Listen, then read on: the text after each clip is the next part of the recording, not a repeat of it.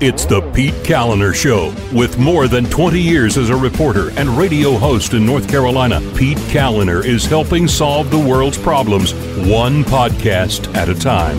Because he's a giver. And now, here's Pete. What's going on? Welcome to the show.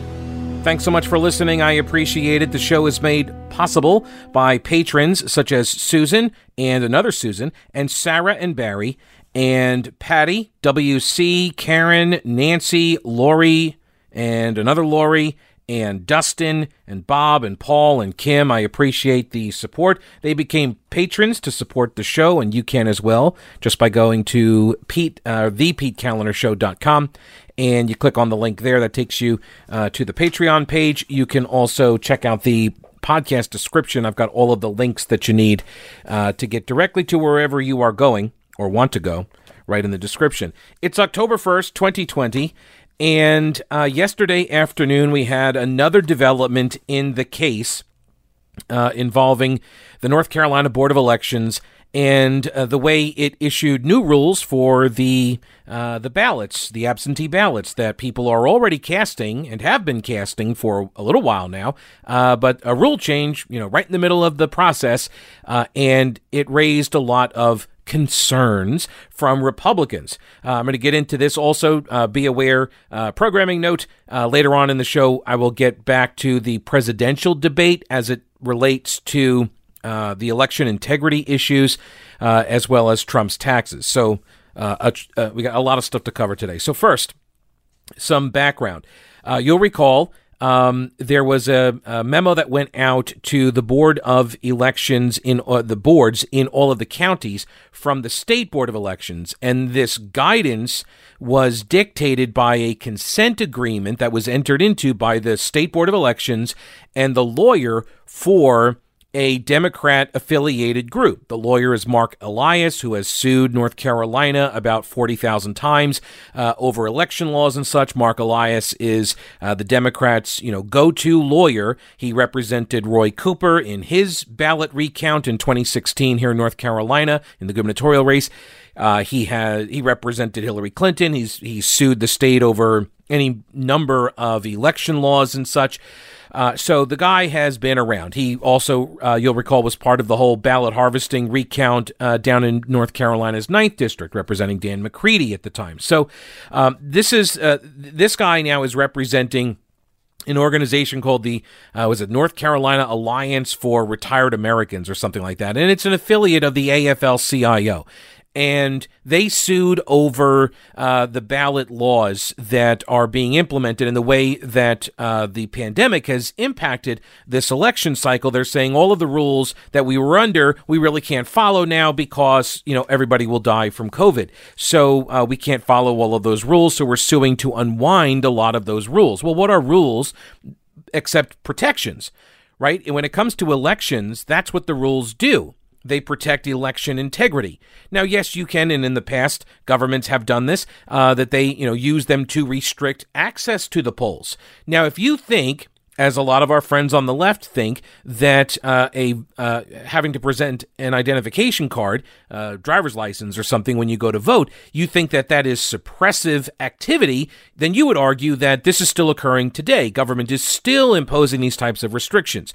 I would also point out that the NAACP that has sued uh, over the voter ID laws, uh, their chapters when they do their election of officers, many of them use voter ID in order to yeah they do. You have to have an identification in order to vote in their internal elections. But when it comes to our elections they don't think there should be any uh, need to prove who you are. So a restriction is usually designed for protection of the integrity of the system. Okay.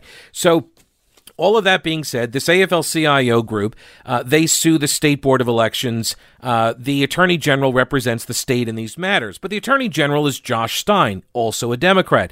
Josh Stein also was the keynote speaker at this very group that's suing at their uh, convention in 2018, and his topic was like election related issues. Surprise, surprise.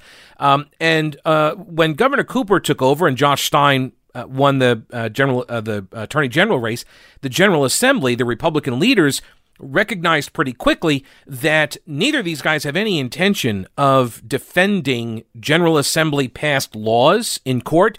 And so they went out and hired their own counsel. So they're now having to operate outside of the Attorney General's office, which is really how all of this kind of came to light now and why there's a fight ensuing because the General Assembly was not included on this consent agreement. The consent agreement was entered into by Mark Elias and this AFL CIO group.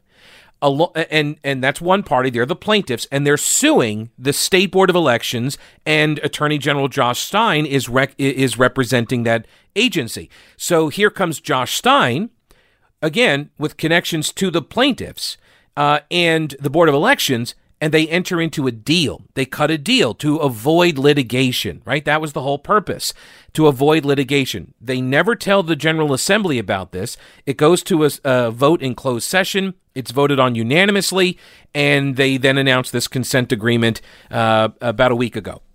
After that is uh, announcement is made, Republican General Assembly uh, leaders are like, "What the heck is this? You guys have undone state law. You are." essentially nullifying state law, uh, one of which is the witness requirement.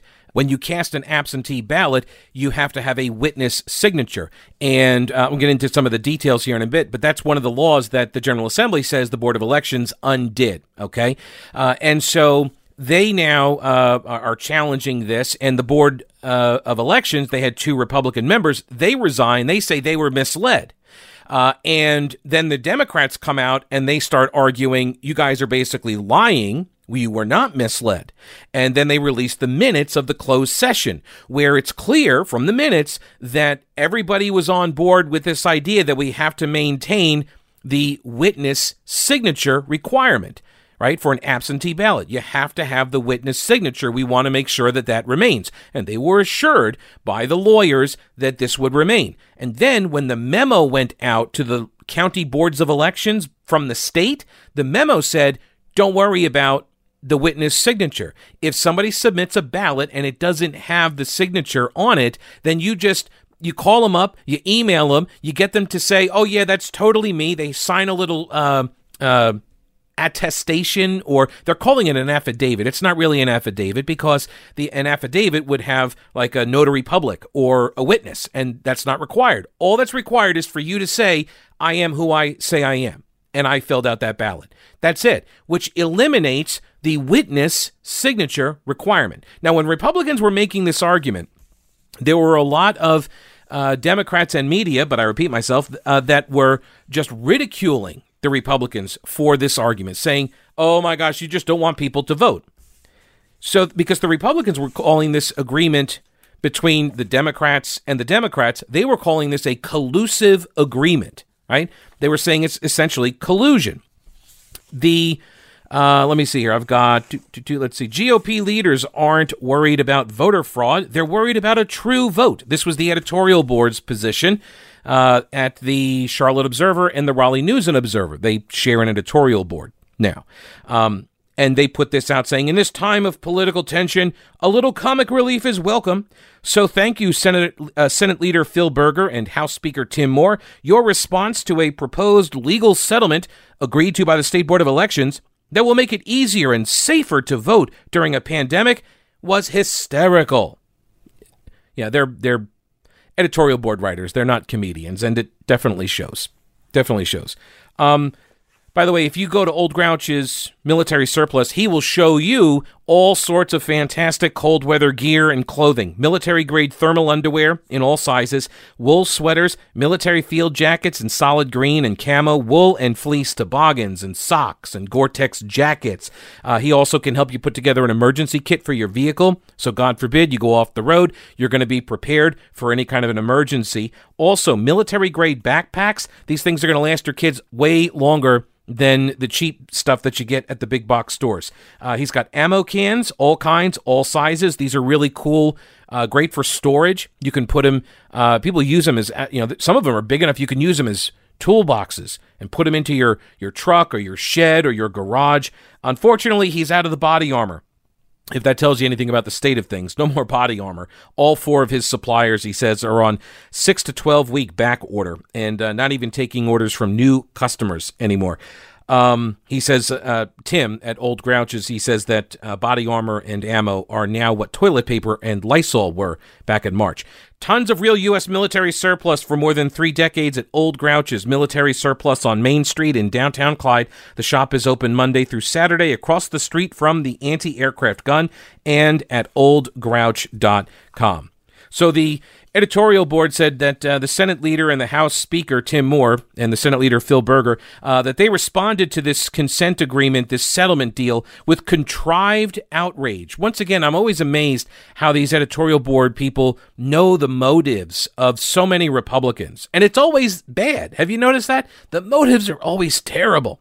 Um, it, they say that uh, this contrived outrage echoes President Trump's disgraceful efforts to undermine faith in the 2020 election results. Um, I, I, I, simply point this out.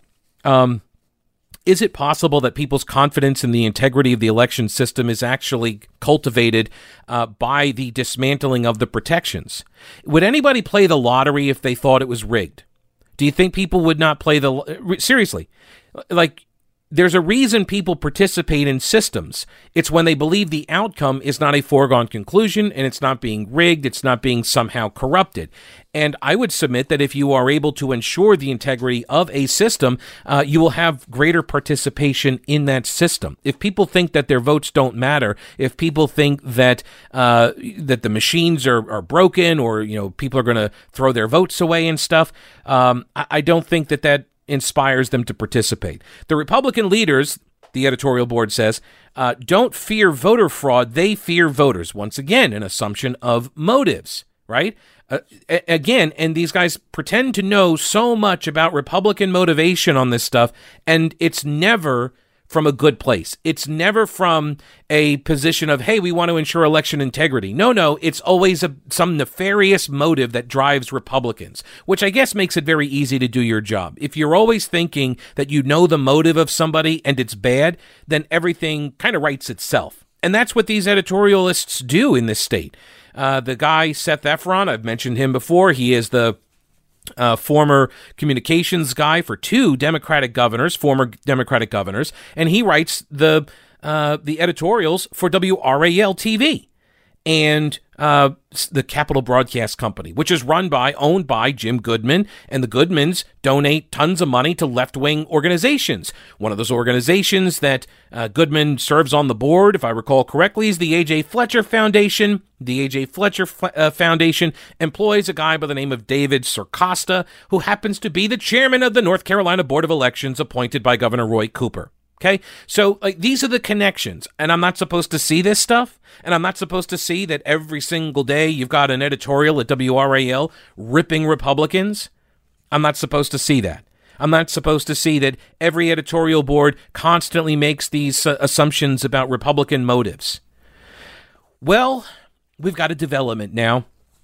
A judge has weighed in. A judge that. So, one of the reasons why this consent agreement was uh, and was drafted uh, was because back in August, a judge said you've got to do some stuff to make it uh, uh, safer for people to vote, right? To address some of these concerns, and this was the reason cited by the parties for why they came up with this deal. Okay. This is, uh, who is this? The AP by Jonathan Drew. In a headline, Federal Judge Questions North Carolina Absentee Rule Change doesn't smack it down. He doesn't scold. He doesn't, you know, doesn't do anything aggressive like that. He's just questioning. A federal judge said that a North Carolina Elections Board directive making it easier for voters to fix witness deficiencies in absentee ballots may violate a previous ruling he made and has ordered state lawyers to explain the changes to him. Uh, which is a very, uh, that is I, I will say it's a very neutral way of, of writing that story. I or writing or starting the story. I don't think it conveys really what the judge in the case was communicating. That's just me. I acknowledge, though, that I'm a little bit biased on this. Um, so here is WRAL's story. Federal judge strikes down change to NC absentee ballot witness requirement. Democracy North Carolina. So, there, so this is maybe a little confusing. There, there are several cases involving our election laws that Democrats have brought in order to try to strip away a lot of these protections, and they're they've been filed all over the place. Democracy NC, uh, they are they're suing in a state court. Okay, uh, and that was or sorry, they're suing in the federal court. And this federal court is where this ruling has come out of. You've got the other lawsuit that Mark Elias and the AFL CIO group, like they were suing, and that one was in state court, okay? But they're all connected because they're all suing over the same rules. And these are all Democrat affiliated organizations. Now, I don't want to accuse people of coordination, but they don't need to coordinate. You just read the news and you'll see what's happening. So, Democracy NC had filed this lawsuit, uh, according to WRAL, to obtain more protections for voters. Again, there's an assumption of narrative, right? There, that's the assumption that this is what they're telling you and that's the truth. That's the only reason they're suing. We are simply suing to get more protections for people. Now, if I wanted to assume the worst motivations, I would say they're suing to strip away integrity protections, right? They're trying to undermine the integrity of the election, if I wanted to assume the worst motives of people. But I don't do that. I, I try not to do that to, uh, with people. So, Democracy NC files this lawsuit. And the judge in this case is U.S. District Judge William Osteen. And last month, he ordered the state not to reject any absentee ballots until election officials come up with a statewide process that, in the case of any kind of errors, that they can be fixed, like there's a signature mismatch or a deficient witness contact information, something like that. And it gives voters notice of the problem and it gives them a way to fix it before the ballot gets rejected. Or in the parlance of the elections officials, they call it spoiled ballots. If you ever hear that term, that's what that means when the ballot is spoiled. So uh, Osteen also told the state at the time that it could not enforce an existing law that bans nursing home staff from assisting voters with filling out ballots or mailing them. However, he rejected a motion from Democracy NC that would have suspended the witness requirement. Okay, saying that they had not proven that that would be an undue burden for voters, even during these uncertain times. Okay, so that's that was the this is what Osteen had ruled in early August. By late August, August 21, the Board of Elections then issues a memo, goes out to all of the boards of elections. It outlines a new statewide process that would allow voters uh, when they're casting their absentee mail in ballots. Uh, if they're missing information, it gives them a way to resolve the problem. That was August 21st. But then September 22nd, that memo gets revised. And now, and this is where we have the problem. In the revised process, voters can fix their ballot by signing a sworn affidavit if any of the witness or assistant information uh, was missing or in the wrong place. Those ballots would not longer be, uh, I think that's supposed to say, would no longer be considered spoiled. Okay? This is WRAL's story. So they're telling you, like in, on September 22nd, the memo got revised, and now all of a sudden the witness uh, information, if it's missing, uh, then we've got another way to fix it. Okay. I love this line. It's unclear why the rules on witness or assistant signatures were relaxed. it's unclear. So now, don't know the motives. Can't assume any kind of motives. We have no idea why this happened. The court record in the Osteen case does not show that anybody challenged the earlier procedure. Right. This was crafted by Karen Brinson Bell, the Board of Elections director, right? The lawyers from the Attorney General's office and the lawyers that are suing the state. And they're all Democrats. Um, state board spokesman Pat Gannon wouldn't give a comment because of pending litigation. Um, Senator Paul Newton, Republican, Cabarrus County, co chairman of the Senate Elections Committee. Uh, he says Newton and other Republicans say the changes made in this last memo were actually due to a settlement the board agreed to on September 15th to resolve this lawsuit with the AFL CIO group. Okay, uh, as much as WRAL is framing it as that Newton and the other Republicans are saying that these changes are due to that, that is what they are due to. Mark Elias said that, tweeted it out. This is not something that Republicans are alleging. This is what the Democrats say they've done. That's why the new rules went out. They were celebrating it. The settlement was unanimously approved by the bipartisan board at the time, but then the two Republicans quit, as I uh, as I mentioned. The same day that the memo was revised, that's when the Republicans quit. Quote, even though they need to get a judge to approve the so called settlement, they went ahead and implemented the elimination of the witness requirement, contrary to state law in every county in our state, said Newton, Senator Newton. We think that is flat out wrong. We think voters deserve better. Republicans have accused the Democratic led board of collusion with national Democratic groups in the case, accusing them of a sue and settle scam to implement changes to the state's voting laws that the legislature and other courts had already rejected.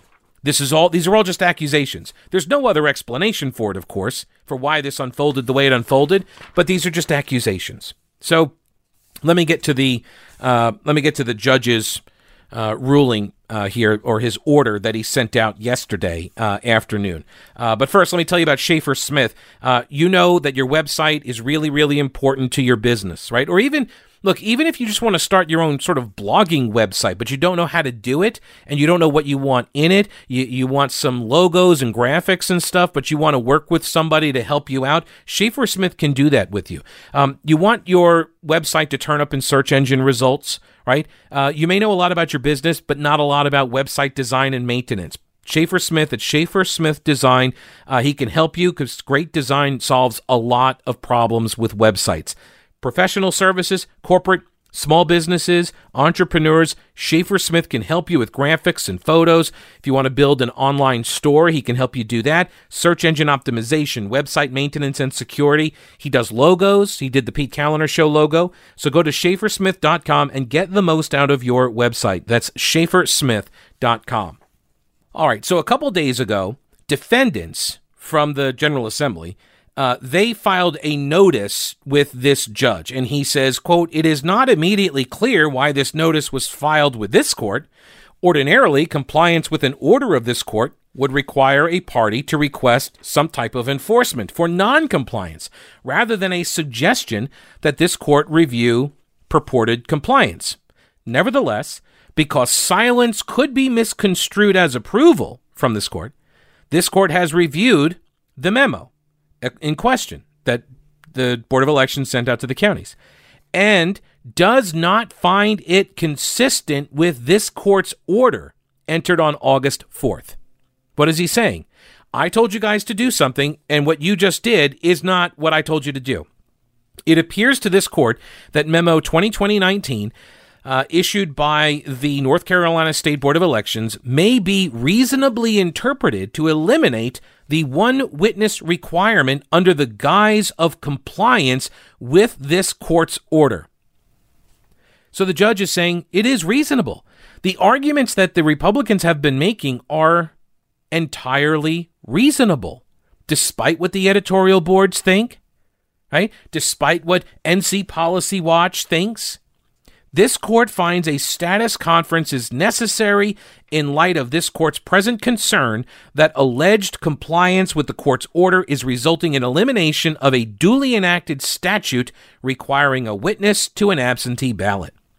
The law, uh, as upheld by this court, specifies the procedure for voting on absent an absentee ballot, including the requirement that one person witnessed the voter completing their absentee ballot. Notably, he goes on to say later, uh, for an absentee ballot to be valid, the voter must have marked the ballot in the presence of the witness, and the witness must sign the ballot as a witness. Nothing about this court's preliminary injunction order can or should be construed as finding that the failure of a witness to sign the application and certificate as a witness is a deficiency which can be cured with that affidavit that they just came up with.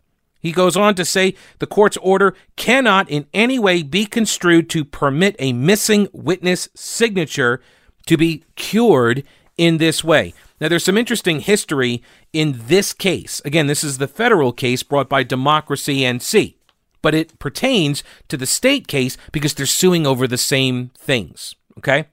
He, but here's this history. This is very interesting.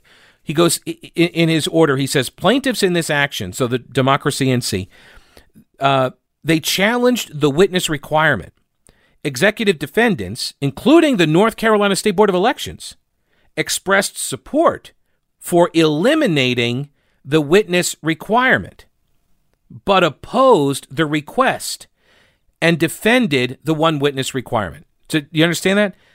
The Board of Elections in the in this case, they said that they support eliminating the witness requirement, but we're going to oppose what you're arguing. Why? Well, because the legislature passed this law. Right? The legislature passed the law. So while we agree that you'd very much like to eliminate it, and we agree that we'd like to do so as well as the Board of Elections, uh, we're going to defend the law because that's the law. But then he goes on to say, look, I ruled in favor of you defendants on this case. He found even high risk voters can comply with a one witness requirement in a relatively low risk way, as long as they plan ahead and abide by all relevant precautionary measures like social distancing, using hand sanitizer, and wearing a mask. In other words, the burden on voters is modest at most. The deterrent effect sufficiently is weighty to justify the modest burden. What is he saying? That yes, there is a trade off here election integrity and ease of voting.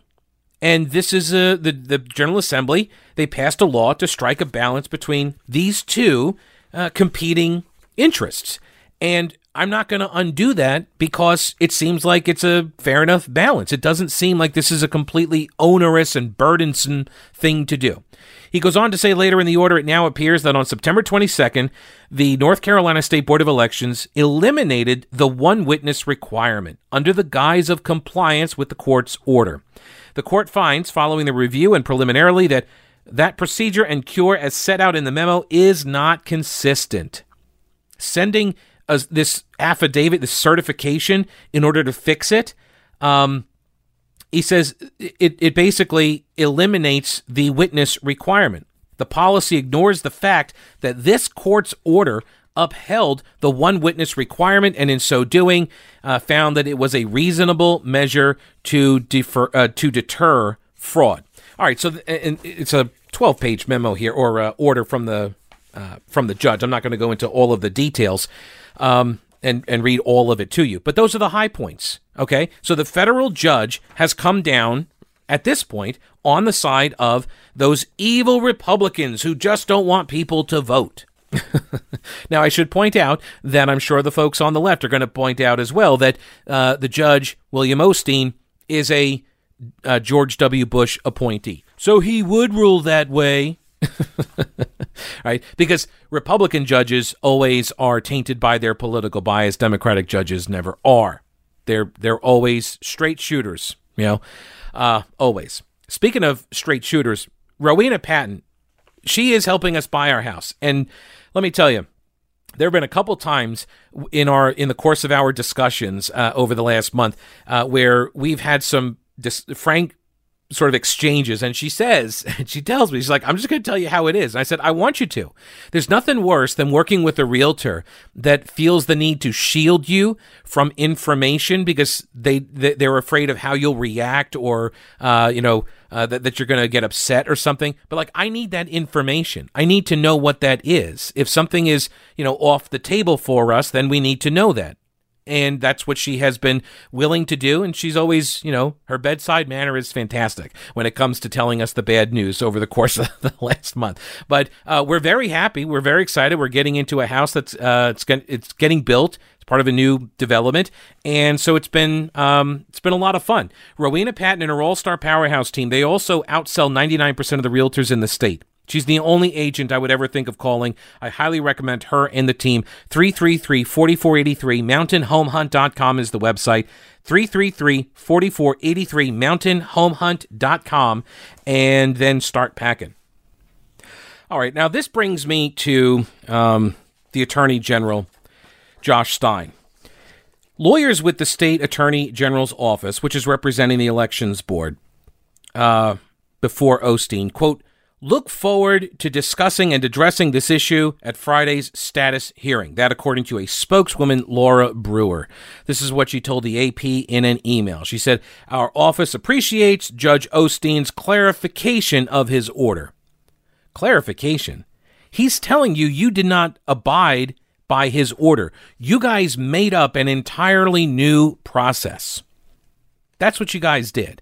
This his order did not need clarification for you to follow it. The witness requirement should have remained, and you guys tried to take it away. It's very simple.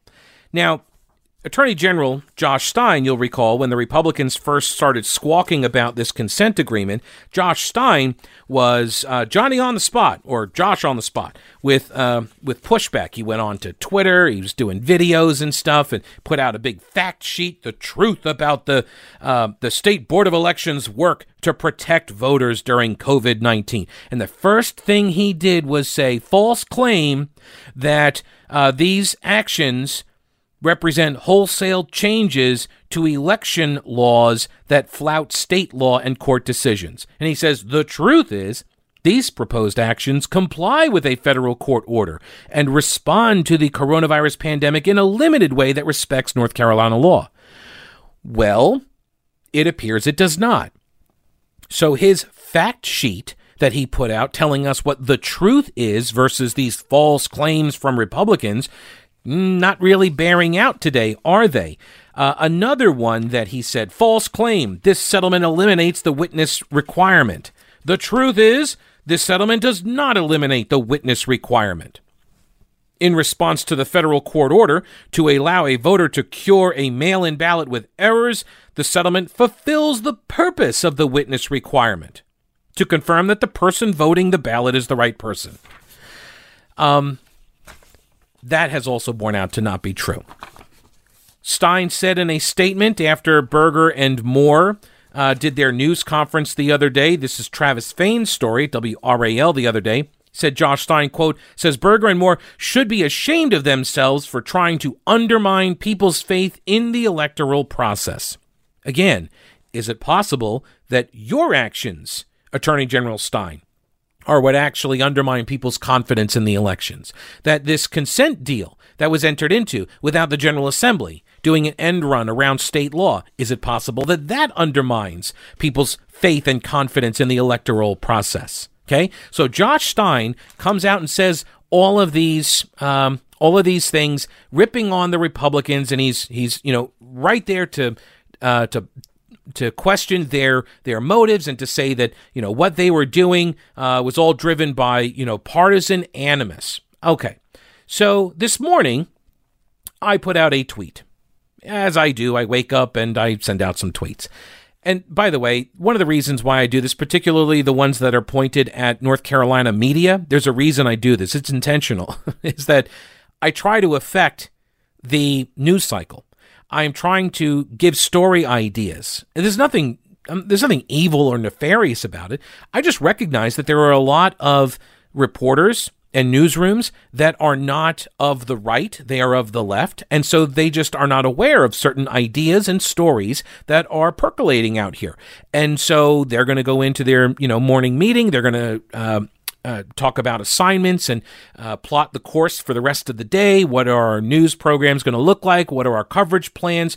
And so, if I can put some bugs in some ears at the beginning of the day, maybe these are stories that they will pursue. So, I sent out a tweet this morning. I said, Will the North Carolina press challenge the Attorney General on his fact sheet that has now been gutted by a federal judge? So far, it's been radio silence since yesterday's order. Okay, so two parts to this. Right? I said, will the media challenge this fact sheet? And there's been radio silence since yesterday's order. I got a response. And uh, this response came from Travis Fain, the reporter at WRAL. He said, The judge's order came out uh, at about 4 p.m. yesterday. The initial coverage got up pretty quickly. So the radio silence is from overnight? Because what you want is or sorry, because what you want wasn't in your hands by 8:30 a.m. because that's when I sent out the tweet. So first off, do you detect the tone here? I do. The tone is hypersensitive, right? The tone is um, or comes from a place of hypersensitivity and uh, he, he's defending himself from accusations that he's not doing his job. Okay. Uh, so, first off, um, my, and I responded to him this way as well, which is that my question is will the press look at this? Right? It's a future looking uh, statement. Will you look at this? Not past looking. I'm not saying you didn't look at this. I understand the order came out yesterday afternoon. Um, and there are, you know, every a couple of these uh, reporters, they got, you know, an emailed statement from the attorney general's office that's like, thanks a lot, judge, for the clarification. I just read you the quote, right? So I understand that there has been a response. I'm talking about what will reporters look to do? What stories will they look to cover? Will they challenge the attorney general on the fact sheet that he put out that now is clearly suspect? Right? His rationale and the argument that he asserted. I mean, just because he's an attorney general, guys, that doesn't mean that he's that he's automatically correct in his lawyering. Lawyers are wrong all the time. In fact, lawyers are going to lose a case every time there's a trial. One lawyer always loses, okay? So this idea that just because he's a lawyer and he's the attorney general and so what he's arguing is true, that's that doesn't make it true. Him being the attorney general and a lawyer doesn't make his argument correct, okay? And so uh, he's made, he has he put forward this fact sheet, and by the way, I point out uh, he was also a state politician, uh, state senator for years before he was the attorney general. So he's a politician, just like Roy Cooper was. This is the, the pipeline attorney general to governor. So, first off, the question that I asked is Will the reporters look into this? That's a legitimate question. Will you look into it? My bet is no. Second point, though, about the radio silence, that was about the Attorney General himself, because Stein hasn't tweeted about it, at, at least right up until right now. His Attorney General hasn't, or office hasn't said anything about it. There's been no, uh, no communications about what the judges said, only that, oh, we look forward to the meeting tomorrow. There's no, oh, well, our fact sheet is now somehow, you know, tainted. Oh, we'll take down the fact sheet. Oh, we have a different idea. There's nothing, there's no defense against what the judge said. And I understand why to some degree. You don't ever want to challenge the judge in the case, right? Because then you might get a, uh, a disadvantageous ruling against you. So I understand that to some degree. But right now, that like I looked at Josh Stein's Twitter feed, he hadn't said anything in like almost 24 hours. So yeah, I have some questions about the radio silence from the Attorney General's office. Now, maybe Travis Fain at WRAL thought I was talking about him and the media there and got a little uh, sensitive about it. But no, I was simply, you know, pointing out that um, you have a story idea that somebody could go chase down if you are intrepid enough to go find it, go figure out uh, whether or not Travis or uh, Josh Stein's fact sheet is still factual by the judge's order. Take a look at that. Maybe pick that apart. Maybe do a fact check of the fact sheet, right? Just spitballing here. And along those lines, uh, here's an idea. If you are looking for a mattress, get on over to Mattress Man, mattressmanstores.com. That's the website, mattressmanstores.com. Mattress Man has inner spring mattresses, pillow tops, natural latex mattresses. He's got adjustable bases. These are fantastic. So you can elevate your feet to help with uh, circulatory issues. You can raise your head up as well, uh, which helps you watch TV.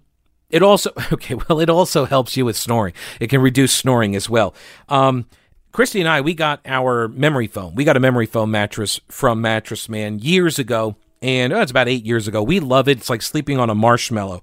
Uh, he's uh, locally owned. Mattress Man is locally owned and operated. It's got four stores in Asheville, Arden, and Hendersonville. They do ship nationwide. So let the sleep consultants help you find the right bed for you. If you walk into any of their stores, they're going to practice, you know, the the the safe uh, COVID related protocols and such. Um, but they're going to help you find the right mattress for you because everybody sleeps differently, and how you sleep, the position you sleep in, uh, it affects the kind of mattress that you should probably buy. They have five star local delivery service and a 120 day comfort guarantee. Experience the difference at Mattress Man. Buy local and sleep better. All right, along the lines of election integrity, uh, but shifting to the presidential debate that was held this week, uh, Chris Wallace asked Donald Trump and Joe Biden, What are you each prepared to do to assure Americans that the person who wins will be the legitimate winner? Prepared to let people vote. They should go to iwillvote.com, decide how they're going to vote, when they're going to vote, and what means by which they're going to vote his own Homeland Security Director and as well as the FBI Director says there is no evidence at all that mail in ballots are a source of, of being manipulated and cheating. They said that. The fact is that there are going to be millions of people because of COVID that are going to be voting by mail in ballots, like he does, by the way. He sits behind the Resolute desk and sends his ballot to Florida, number one. Number two, we're going to make sure that those people who want to vote in person are able to vote because enough poll watchers are there to make sure they can socially distance. The polls are open on time, and the polls stay open until the votes are counted. And this is all about trying to dissuade people from voting because he's trying to con- to scare people into thinking that it's not going to be legitimate. Show up and vote. You will determine the outcome of this election. Vote, vote, vote. If you're able to vote early in your state, vote early. If you're able to vote in person, vote in person, vote whatever. He's not actually answering the question, by the way. He's just telling people to go you vote. Will he cannot stop you from being able to determine the outcome of this election. And in terms of whether or not, when the votes are counted and they're all counted, that will be accepted. If I win, that will be accepted. If I lose, that'll be accepted. But by the way, if in fact he says he's not sure what he's going to accept, well, let me tell you something. It doesn't matter because if we get the votes, it's going to be all over. He's going to go. He can't stay in power. It won't happen. It won't happen. So vote. Just make sure you understand you have it in your control to determine what this country is going to look like the next four years. All right. So one of the things he's doing there at the end is he's trying to allay the fears that are on the left that Donald Trump is not going to leave office if he loses. This is a real fear. They, they like they are uh, they're wargaming this out. Like, what if Donald Trump refuses to leave? We're going to have to have a military coup. They believe this is a real possibility. Is it going to change? You get four more years of these lies. Mr. President, two minutes. So, when I listened to Joe talking about a transition, uh, there's been no transition from when I won. I won that election. And if you look at crooked Hillary Clinton, if you look at all of the different people, uh, there was no transition because they came after me trying to do a coup. They came after me spying on my campaign. They started from the day I won and even before I won, from the day I came down the escalator with our First Lady. They were a disaster. They were a disgrace to our country. And we've caught them. We've caught them all. We've got it all on tape. We've caught them all. And by the way, you gave the idea for the Logan Act against General Flynn. You better take a look at that because we caught you in a sense. And President Obama was sitting in the office. He knew about it too. So don't tell me about a free transition. As far as the ballots are concerned, it's a disaster. A solicited ballot Okay, solicited is okay. You're soliciting, you're asking, they send it back, you send it back. I did that. If you have an unsolicited, they're sending millions of ballots all over the country. There's fraud. They found them in creeks. They found some with the name Trump, just happened to have the name Trump just the other day in a waste paper basket. They're being sent all over the place. They sent two in a Democrat area. They sent out a thousand ballots. Everybody got two ballots. This is going to be a fraud like you've never seen. The other thing, it's nice on November 3rd, you're watching and you see who won the election. And I think we're going to do well because people are really happy with the job we've done. But you know what? We won't know. We might not know for months because these ballots are going to be all over. Take a look at what happened in Manhattan. Take a look at what happened in New Jersey. Take a look at what happened in Virginia and other places.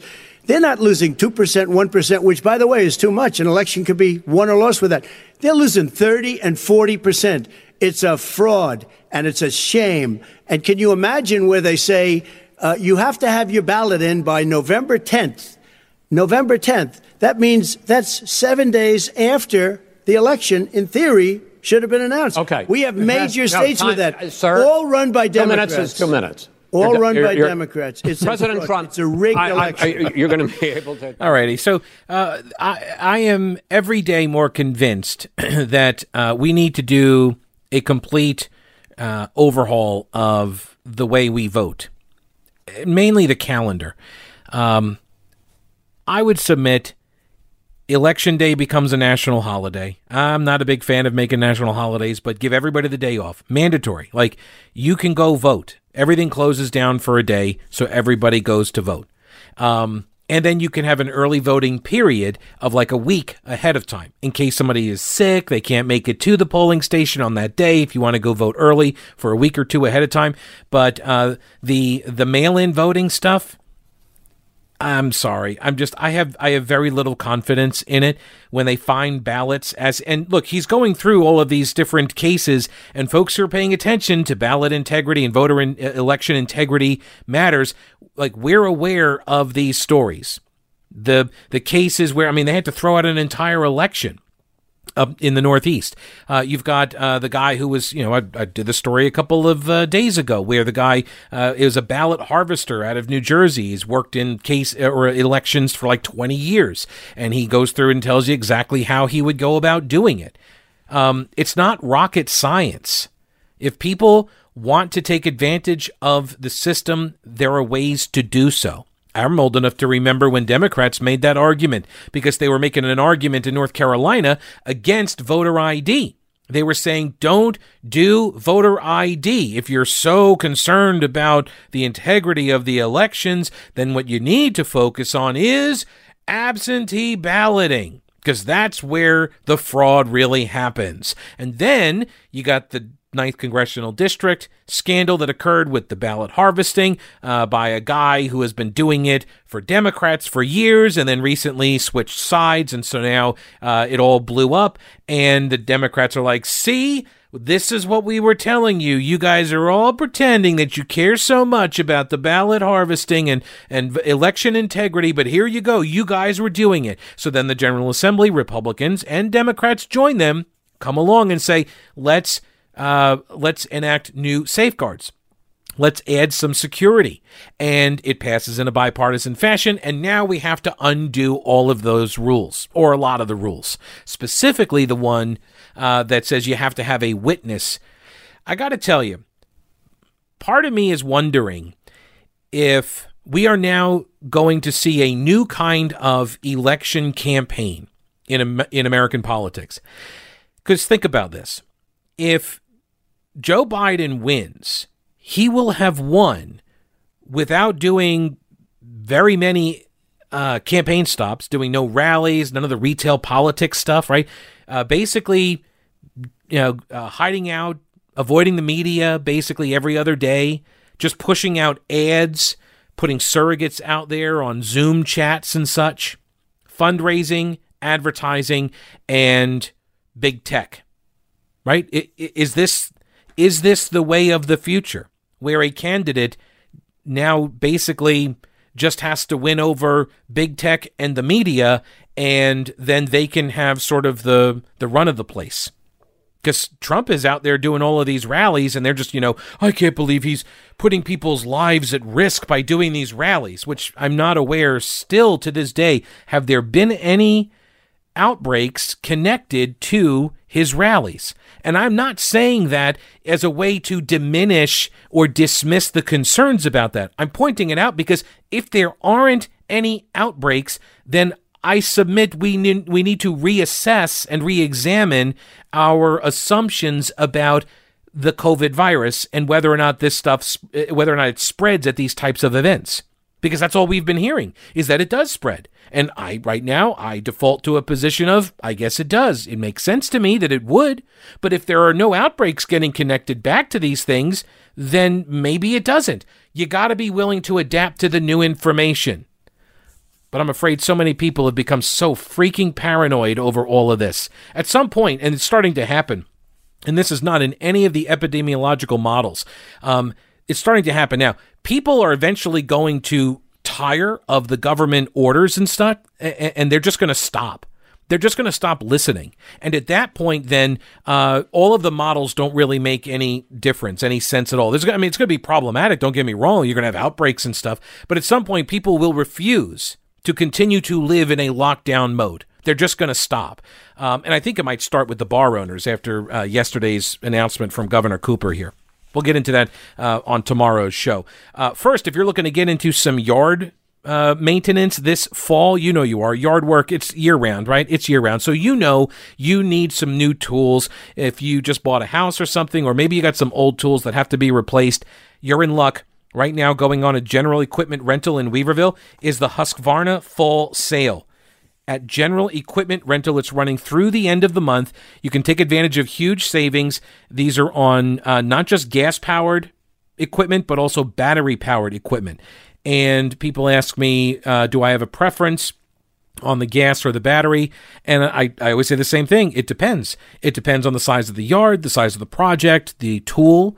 Um, you know, I have uh, like if I got a really big piece of property, steep slopes and stuff, I'm gonna want a weed whacker, a you know, a, a trimmer, or whatever that is able to go um, in a lot of different places, has enough power to get it really in some of the big brush and stuff. Um, and so probably going gas powered on that. If I've got a smaller piece of property, just a, as a homeowner, when I had one in Charlotte, uh, it was a battery powered deal and I had two batteries. One would charge, I would use one, and that was enough to get me around the property. That's all I needed. So get the tool for your property, the right tool for the job. And General Equipment Rental will help you with that. They you just talk with them about size of your property, what you're looking to do with it, and they'll help steer you to the right tool for the job. Uh, they've got deals on blowers, saws, trimmers, lawn mowers, chainsaws, the Husqvarna fall sale. Okay, General Equipment Rental is your source for all of your equipment needs. Everything from lawn and garden equipment to construction and earth moving equipment. General Equipment Rental in Weaverville is at the intersection of Merrimon Avenue and Reems Creek Road, family owned and operated for three generations. GeneralRents.com is their website. GeneralRents.com. Go to the website, get pre qualified for 0% APR for 48 months. GeneralRents.com. General Equipment Rental Think outside your toolbox. All right, now regarding Joe Biden's answer in that uh, debate question, um, would point out as Joe Gabriel Simonson from the DC Examiner, he says, look, Joe Biden has 500, roughly 500 lawyers ready for election night. Just in case you think he's not looking for a court fight, he's got 500 lawyers, right? So, and, and that's not to say that the Republicans don't either. Everybody's got lawyers. They're being deployed all over America into all of the states. There are teams everywhere, particularly in the swing states. Okay. There is a reason why the first half of the show, when I spent talking about the Board of Elections and all of that, uh, the agreement, the consent deal, and all, uh, Marc Elias, that attorney for the Democrats, he has made similar lawsuits in other states. And coincidentally, they're all swing states. I'm sure there's nothing to it, but they're all swing states. There's a reason for that. It's not coincidental, obviously. They're trying to make it easier for their voters to vote. That's the idea. And you know what? If it weakens some of the protections, well, that's just gravy. Oh no, now that would be ascribing motive.